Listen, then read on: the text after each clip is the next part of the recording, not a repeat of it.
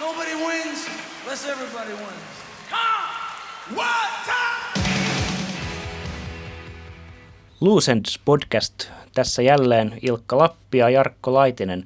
Jatketaan Bruce Springsteenin levyjen kartoittamista. Tänään mennään pitkälle historiaan. Aikaisemmin ollaan käsitelty 2000-luvun puolella ilmestyneitä levyjä. Nyt mennään sinne Springsteenin uran alkuaikoihin. Joo, todellakin sinne alkuaikoihin, mutta ei ihan ekaan kuitenkaan. Päätettiin aloittaa alkuaikojen käsittely siitä kakkoslevystä.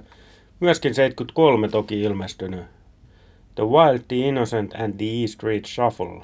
Mistä mun täytyy kyllä heti sanoa, että tämä kansikuva, niin Brucen tyylille uskollisena se ei ehkä ole maailman onnistuneen, mutta tavoittaa ehkä jonkunnäköistä tunnelmaa kuitenkin. Niin, eihän toi kyllä mitenkään silleen niin kuin, sieltä jos ajattelee, että selais levyhyllyä, niin toi levy tulee vastaan, niin ei sitten välttämättä se ensimmäinen ajatus, että hei tuonpa ostan, jos siinä on vaikka tota, joku Pink Floydin levy vieressä tai jotain. Niin. Mutta levy sinänsä itsessään, niin tota, se on erikoinen levy Springsteenin mittapuulla. Se on, se on sitä niin kuin, alkuaikojen tämmöistä karnevaalibändihenkeä. E Street Band hakee vielä muotoonsa ja myöskin Springsteenin laulun kirjoittaminen hakee muotoaan aika vahvasti. Ei se huono asia välttämättä ole, mutta tosi erilainen kuin ne levyt, mitä sitten esimerkiksi Runin jälkeen tehtiin.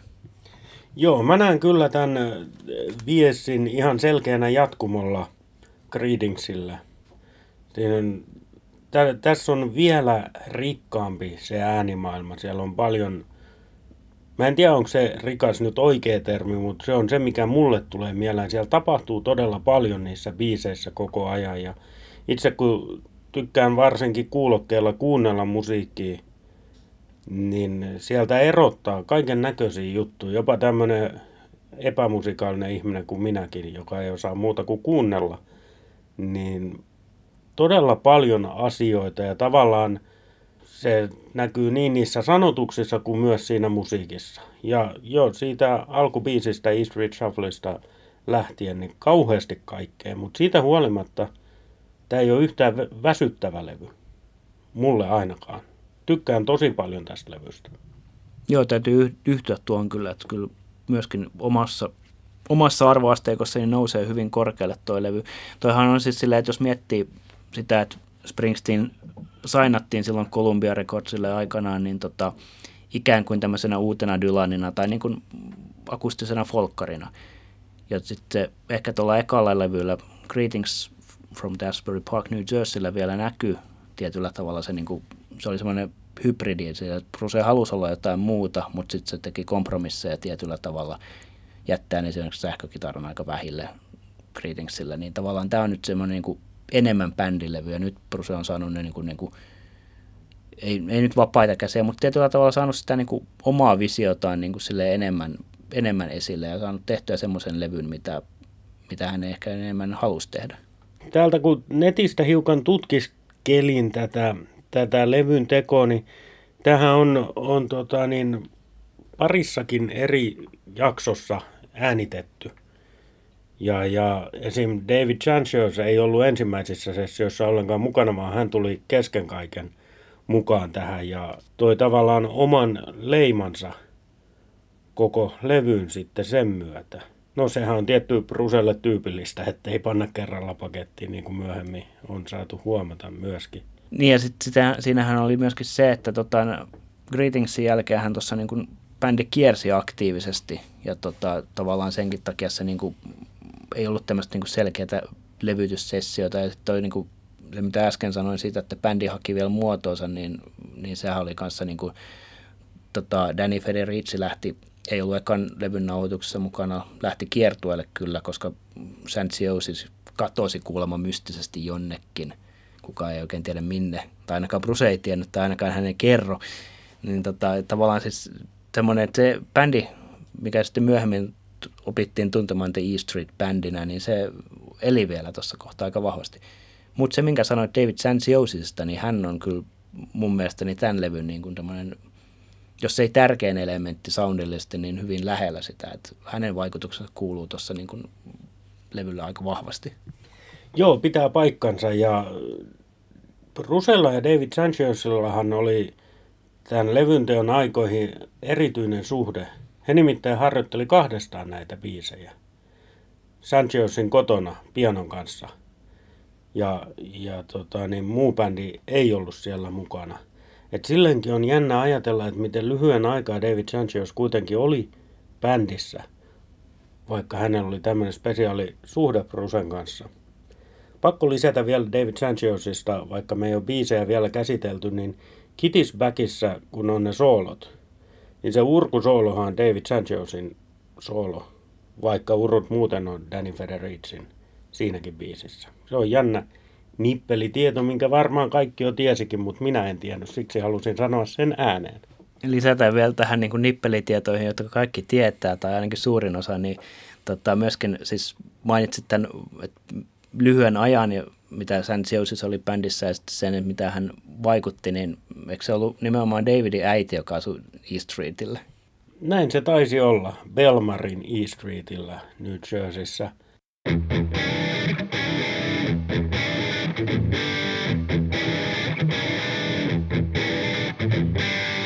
Kuuntelet Loose podcastia ja meillä on käsittelyssä The Wild, Innocent and East Street Shuffle. Tätä vieslevyn kansilehteä tai mikä tämä nyt on, mikä tästä CD-levyn kotelosta irtoaa, kun kattelee, niin tämä on aika hauska tämä takakannen kuva. Luin netin ihmeellisestä maailmasta eilen, en muista mikä se kylä oli, missä tämä on kuvattu, mutta tuotakaan rakennusta ei enää ole. Ja se on totta kai Amerikalle tyypilliseen tapaan muuttunut parkkipaikaksi nykyään, mutta aika rennonoloinen bändi tuossa on. Mä en muista ihan, ihan miten tämä meni. Tota, mä olen joskus lukenut tästä kuvaussessiosta, mutta tämähän oli niin kuin tälleen niin kuin, tästä, tästähän piti tulla jotenkin niin kuin tehdä joku sellainen ns. oikea kuvaussessio, mutta sitten joku oli vain ottanut jonkun tämmöisen kuvan, tai tämä otettiin tietenkin tosi nopeasti sille, että menkää nyt jotenkin siihen, ja joku tämmöinen tarina se oli, mutta mä en muista. Mutta joo, ihan siis kyllä niin kuin, tavallaan tämä niin kuin, on joskus kuvailut tätä niin kuin rantapummilevyksi tai rantapummimusiikiksi, niin kyllä toi niin kuin, tavallaan siihen tämän takakannen kuva kyllä niin kuin osuu, että kyllähän tässä nyt on tämmöinen niin kuin rantahulttijoiden joukko. Ainoa, joka on niin kuin jotenkin vähän siistimpi on niin David Sansiosis, mutta hän onkin niin kuin jatsmiesi. Hän on jatsmies, joo, ja, ja todellakin näin. No kaikki voi sieltä omasta levyhyllystä katsoa tämän kuvan, mutta itse asiassa vasta eilen mun kiinnitti huomioon, kun tämän kuvan alla on kaikkien nimet, niin miksi Clarence Clemonsin nimen keskellä on lainausmerkeissä Nick. Clarence Nick Clemons. Jos kuulijoilla on jotain tietoa, niin lähettäkää palautetta jotain kanavaa pitkin, tiedätte kyllä. En tiedä, löytyykö kiukaisista tietoa, mutta jostain muualtakin voi löytyä. Kyllä mä luulisin, että jostain me saamme palautetta, jos me ei itse tätä nyt jostain sitten rupea googlettelemaan. Luultavasti Googlen sitä auttaisi myös. Eihän me googleteta, kun samalla me tsekataan, että kuunteleeko kukaan näitä.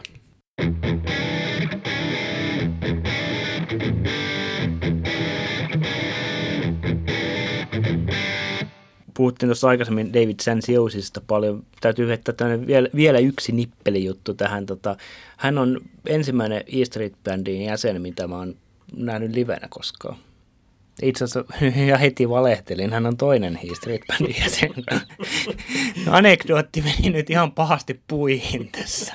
Kerro kuitenkin lisää, missä olet nähnyt David Sanchosin. Voiko veikata porjatsia? Väärin veikattu. Hän oli tota Helsingissä Hartwall Areenalla hän oli tota 2001 Eric Claptonin kiertuebändin kosketin soittajana. Alright, mä oon nähnyt Claptonin siellä areenalla myöskin, mutta vähän myöhemmin ja en tiedä, onkohan mä sit nähnyt David Sanchosia, kuinka pitkään hän Claptonin kanssa on kiertänyt, mutta kerro nyt, kuka se ensimmäinen oli. Hän oli Little Steven Ruisrockissa 95, mutta tota, tämä jotenkin pääsi unohtumaan mielestä.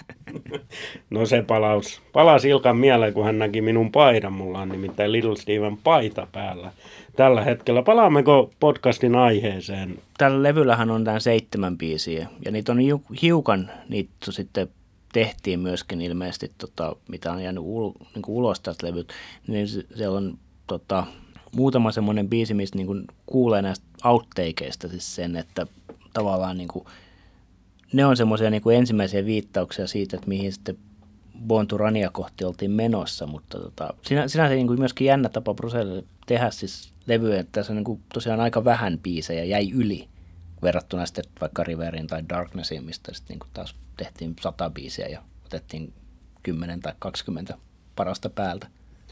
Joo, sitten näistä sessioistahan niin kuin tiedetään, että on jäänyt tosiaan yli niitä biisejä, niitä on tallennettu tai tuohon aikaan varmasti nauhoitettu, mutta on sellaisia, mitkä ei ole kiertynyt missään. Ne ei ole vuotanut mihinkään. Ja kyllä minusta olisi tosi jännä, toivottavasti tulee se Tracks 2 ja siellä olisi niitäkin biisejä, mitä ei ole kiertynyt missään. Ja tuolta sessioista, niin kuin heti alkuun sanoin, toi on niin rikas sisällöllisesti niin sanoilta kuin musiikilta toi levy, että olisi tosi mielenkiintoista kuulla, että mitä sieltä on sitten jäänyt pois. Mm, en mäkään nyt muista muuta kuin tämän tota, yhden biisin, tämän, mä en edes muista sen nimeä. Mm, joku... Laula sitä. En mä laula, mä en laula. se, mutta siis se on, se on tämä lännen tarina. Se nyt sitten joku lännen valloitus tai joku, mikä sen nimi onkaan, en muista, mutta kyllä te silleen tiedätte, mistä mä puhun. Joo, kyllä, kyllä te tiedätte. Piti vielä, tämä levy, levy niin kuin on Rusen tavallaan kertomus siitä, että, että kun hän on siellä Asbury Parkissa elänyt, niin se on kertomus siitä elämästä ja tavallaan siirtymisestä eteenpäin. Se, se on niin kuin tavallaan taakse jäänyttä. Se, että tätä siellä oli, mutta hän ei enää kuulu siihen. Ja se asiahan löytyy tuolta ihan sanotuksistakin. Tavallaan suora temaattinen jatko myös siihen greetingsiin siltäkin osin. Joo, ja kyllä tota, muutenkin sitten tavallaan niin kuin, just te- teemoiltaan toi niin kuin asettuu aika luontevasti mun mielestä niin kuin jotenkin Brusen tuotantoon, koska sitten taas niin kuin Incident on 57th Streetissä on ne niin kuin lähtemisen ja pakenemisen teemat ja niin kuin uuden etsimisen teemat ehkä niin kuin ensimmäistä tai ainakin ensimmäisiä kertoja esillä, mitkä sitten taas niin kuin Brusen tuotannossa on näkynyt niin kuin Bonturanista lähtien niin kuin hyvin vahvasti sitten niin kuin ainakin tuonne 90-luvulla asti. Nyt on pakko ottaa esiin niin kuin tämän levyn keskeinen henkilöhahmohan on nainen. Kaikki myös tietää tämänkin kuulijat, mutta Diane Losito, tai tuota niin, miten se nyt kuuluukaan, tuolla päin New Jersey ilmeisesti lausua, että Lasita, niin tuota niin, hän on siis henkilö, kenestä lauletaan Rosalita biisissä. Hän on Sandy. Hän on tämän levyn naiset. Rusen sen aikainen tyttöystävä. Merkittävä tota, niin, henkilö tällä levyllä ja, ja, ja yllättävän niin kuin, tuntematon sillä tavalla, että ei se nimi ole noussut mieleen vaikka tämä, tai sillä tapaa julkisuuteen tai keskusteluun, vaikka hän on ihan avainhenkilö. Ja mä mietin jopa niin pitkälle, että, että nyt kun tämän levyn jälkeen ja kun Springsteen ja Losito ei enää ollut pariskunta, niin kuitenkin koko loppuelämänsä aja Springsteen laulaa tästä Lositosta. Et mitä Patti siitä ajattelee? No Patti on ehkä tottunut siihen, että tota toisaalta sitten, mä tiedä, taide ja tosielämä ei niin kuin, silleen, ovat linkit, linkittyneet varmaan toisiinsa, mutta sillä että tavallaan kyllä taas, niin kuin, jos miettii esimerkiksi Sandia henkilöhahmona, niin kyllähän se sitten taas tässä viimeisen 40 vuoden aikana tai runsaan 40 vuoden aikana, niin tietyllä tavalla on ruvennut elämään omaa elämänsä, ainakin mulle, niin kuin vaikka on niin kuin Lositon niin kuin tiedänkin tai tiesinkin, niin tota, kyllä se tavallaan niin kuin se on semmoinen niin kuin myyttinen, myyttinen Sandy tai myyttinen Rosie, ja sitten taas, no, mutta se on toisaalta ehkä toi koko levy jotenkin silleen niin kuin kertoo jostain myyttisestä maailmasta. Myöskin Bruselle itselleen. Se, muistaakseni Bonturanissa tai jossain tota, oli juttua siitä, että tavallaan se on semmoinen niin sekautus todellisuutta ja sitten taas semmoista niin kuin myyttistä New Jerseyä tai Asbury Parkia. Näin, näinhän nämä aika usein menee, että todellisuus ja niin kuin fiktio myytit sekoittuu keskenään luodakseen sitten niin kuin taideteoksen. No näinhän se totta kai menee. Ja kun kerroin tuosta Lositosta ja, ja siitä, että hän on niin Sandy kuin Rosi kuin kaikki muutkin naiset tuossa levyllä, niin ei tietenkään Madame Mary, joka oli Madame Mary, mutta niin tämä Diana oli kysynyt Bruselta, että miksei hänen nimeä ole tuossa levyssä, Mik, miksei häntä mainita. Bruse oli vastannut, että se on kauhean tylsä tehdä levy yhdestä naisesta, että pitää olla monta. Ja onhan se totta. Joo, ei monogamia ei ole mitään, kun tehdään levyjä.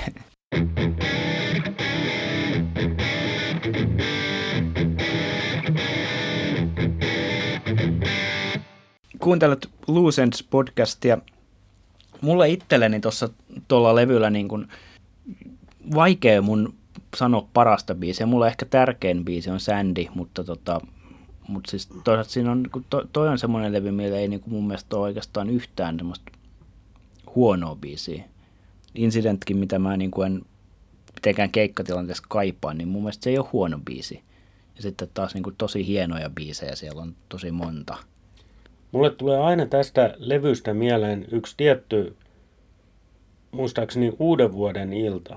Oltiin, oltiin kaveripariskunnan luona ja tämän illan emännän velivaimoinen oli siellä myös ja he on myös Springsteenmäen miehiä ja naisia. Niin, niin tämä veli pisti sitten levyn soimaan ja se levy, minkä hän laittoi soimaan, oli tämä viessi. Ja, ja tota, niin siinä mä muistan edelleen hyvin sen fiiliksen, kun mä ajattelin, että ei piru, onpa hieno levy. Siis tässä ei ole yhtään mitään täytettä eikä yhtään, vaan tämä on kaikki pätevää, olennaista ja se fiilis mulla on edelleen. Tämä on todella hieno levy ja mitä vanhemmaksi mä tuun, niin sitä tärkeämmäksi tämä levy on tullut myös mulle. Tämä uuden vuoden ilta ei kuitenkaan ollut ensimmäinen kerta, kun levyä kuulet.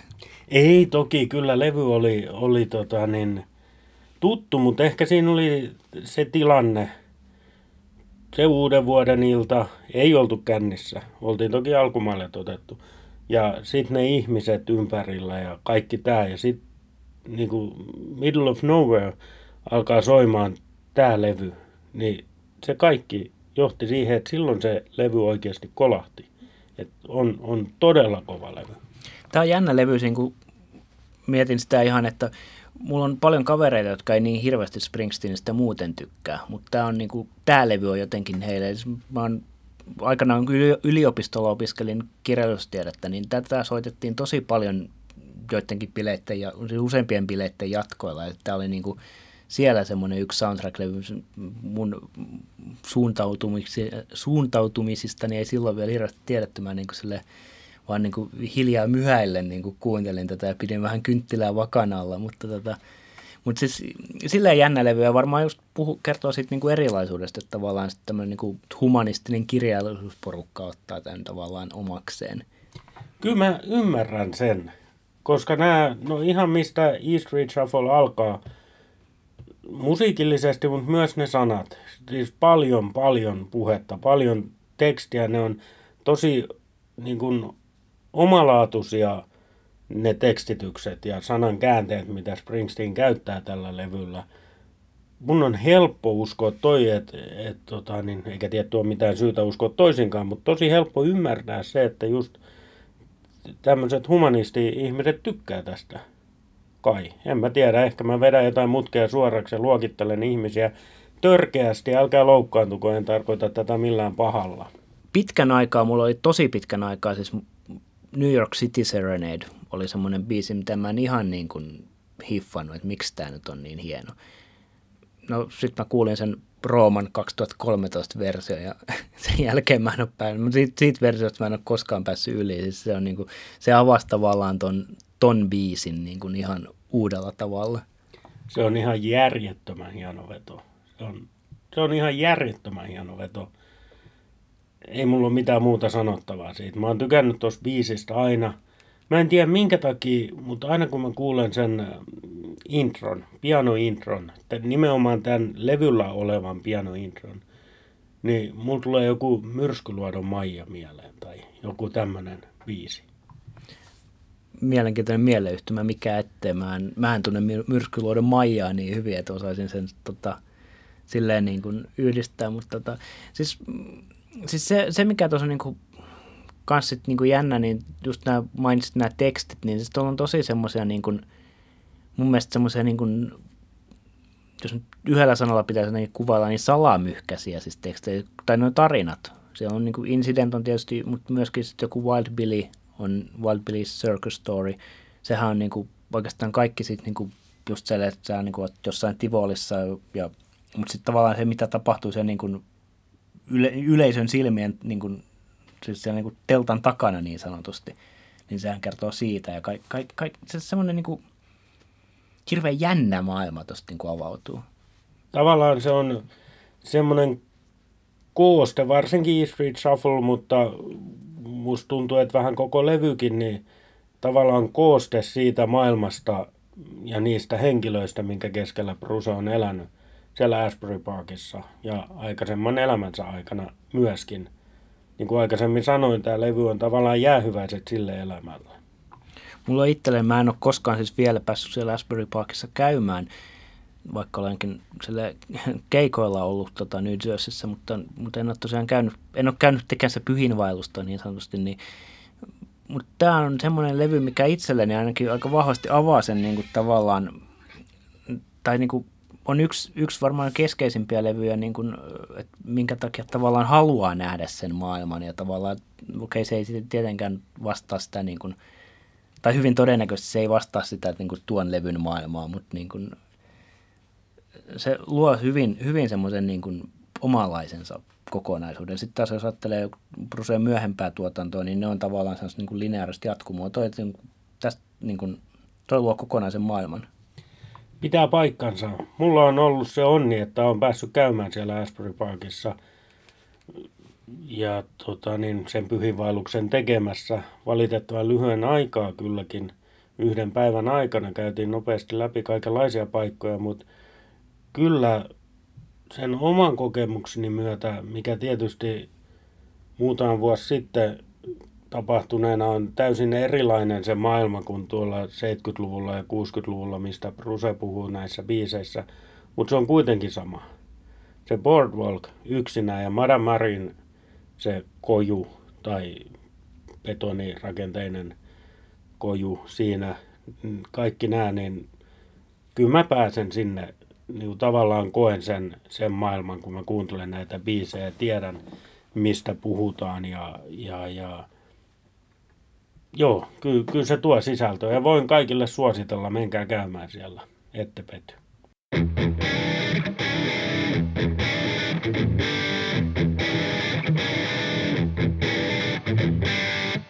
Jos jostain biisistä otetaan kiinni, niin mä haluaisin vähän tuosta Kitisbackista – ottaa kiinni. Se, siis se alkuhan on ihan mahtava, se sähkökitara, millä se lähtee, niin mä en tiedä mihin se, se vie heti johonkin toiseen maailmaan, ainakin minut. Ja, ja nimenomaan kuulokkeella kuunneltuna, kun ei kuule todellisen maailman ääniä. Ja mä oon kerran kuullut sen biisin livenä 2007 Kööpenhaminassa joulukuussa. Ja se, se oli kyllä päräyttävä kokemus. Se ei ihan niin pitkät ollut nämä soolot, mitä tässä levyllä, mutta kuitenkin se, se on todella komea biisi ja se on jotenkin mun maailmassa täysin erilainen kuin mikään muu Springsteenin biisi. Mitä sä mietit? Se on ihan totta. Tota, tai siinä mun mielestä niin kuin Kitispäkissä samalla tavalla kuin Rosalitassakin ne nyt tulee sel- selkeimpinä esimerkkeinä mieleen niin tuolta levyltä, niin siinä on, niin, ne on niin kuin sellainen yhdistelmä sitä, että Springsteen hän kirjoitti totta ennen, siis niin kuin, tai ennen levytysuransa, hän kirjoitti vähän proge-tyyppisiä biisejä.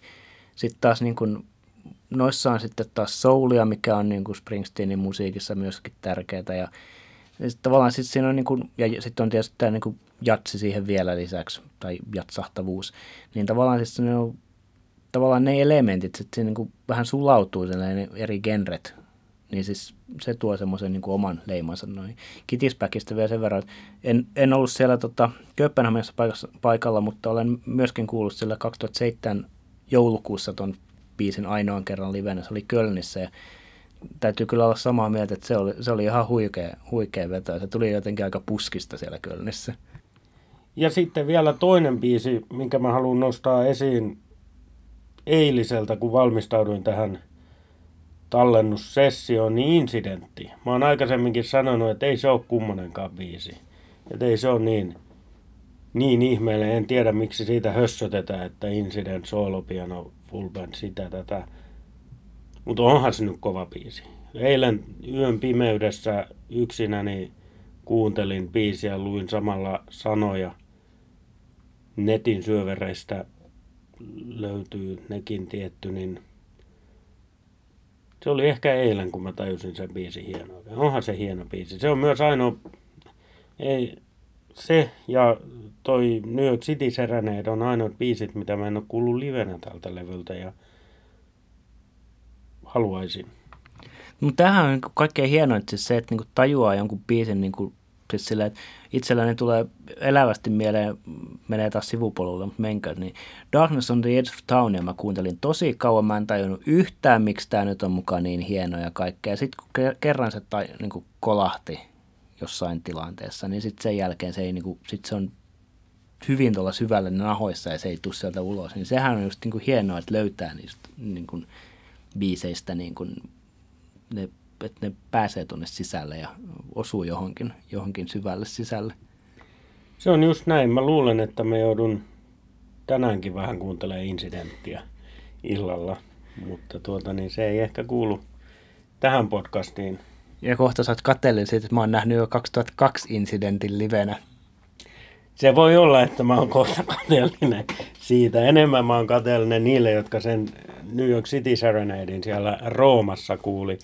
Tiedän, että siellä oli suomalaisia paikalla, joiden oletan kuuntelevan tätä podcastia. Pitäisikö tämä sitten jotenkin vetää yhteen? Mä oon aina miettinyt sille, että tämä on tosi, kaikesta erilaisuudesta huolimatta on yksi tosi tärkeistä Springsteen-levyistä mulle. Ja niin kuin, yksi, yksi parhaista, en nyt osaa sanoa mihin, mihin kohtaan tämä nyt sijoittuu varmaan mystisesti ajateltu top viitonen, top kuutonen, jotain sinne päin, mutta joka tapauksessa ihan, ihan todella kova levy ja tietyllä tavalla aloitti, aloitti vielä niin kuin selkeämmin sitten niin kuin Springsteenin matkan, minkä, mitä tässä nyt olemme vuosikymmenet saaneet jo seurata. Mulla tulee jopa semmoinen ajatus, että voiko tämä kolkutella jopa top kolme? En tiedä. Ehkä mä tuun vaan vanhuuden höperöksi, kun on nykyään keski-ikäinen setä, mutta jotenkin se, semmoinen ajatus on käynyt mielessä. Täytyy ehkä sitten, kun nämä saa tota, kaikki nämä saatu laitettua jonkinnäköiseen järjestykseen tai niin kuin käytyä läpi, niin ehkä sitten me pystytään tekemään tänne, tota, viime, viimeinen tai definitiivinen tota, järjestyslista, niin katsotaan sitten monenneksi, kun se sun listalla yltää. Näin me teemme. Eiköhän tämä ollut tässä. Kiitos ihmiset, kun kuuntelitte Loose Ends podcastia. Tämä oli The Wild, the Innocent and the E Street Shuffle on the Loose Ends. Moi. Moikka. Thanks. Remember in the end, nobody wins unless everybody wins. Come! What time?